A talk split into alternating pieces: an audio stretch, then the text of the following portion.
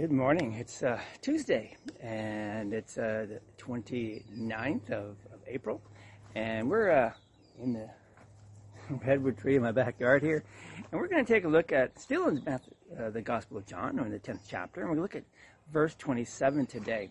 And verse twenty-seven says uh, says this, says, says Jesus says, "My sheep hear my voice, and I know them, and they follow me." John ten, verse twenty-seven. So an anniversary card depicts a husband and a wife in their, their golden years, sitting on the park bench, and the wife snuggles up to her husband and says, "It's nice to have you near." To which the husband responds, "Why, yes, I'd like another beer." Sometimes it's hard to listen, especially to Jesus. Especially when you're a sheep. Sheep are easily distracted, especially by nasal flies, bot flies, and warble flies. When tormented by these pests, it's impossible for sheep to lie down and to rest. Instead, they're up And, and on their feet, and they're stamping their legs and shaking their heads, and even a jackrabbit suddenly bounding from be, behind a bush can cause an entire flock to stampede. When the Good Shepherd speaks, what do you do? What do you do? Maybe you don't listen because the T V is on. Or maybe you're distracted by your Facebook account, or your Instagram account, or your email. Then again, maybe all you listen to is, is your own voice of doom and gloom, chaos and confusion. On Easter, Mary Magdalene shows a better way.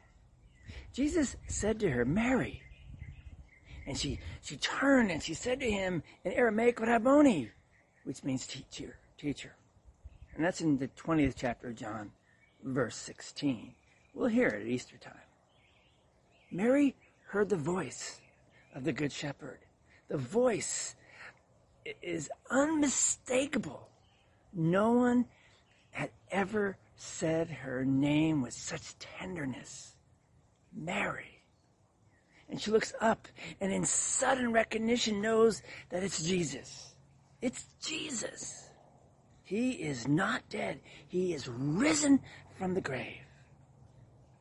Let's you and I listen to Jesus all of our days. Pray with me, would you? Open my eyes, Lord, to hear the beauty of your gospel. Open my ears, Lord, to hear the beauty of your gospel. In Jesus' name, amen.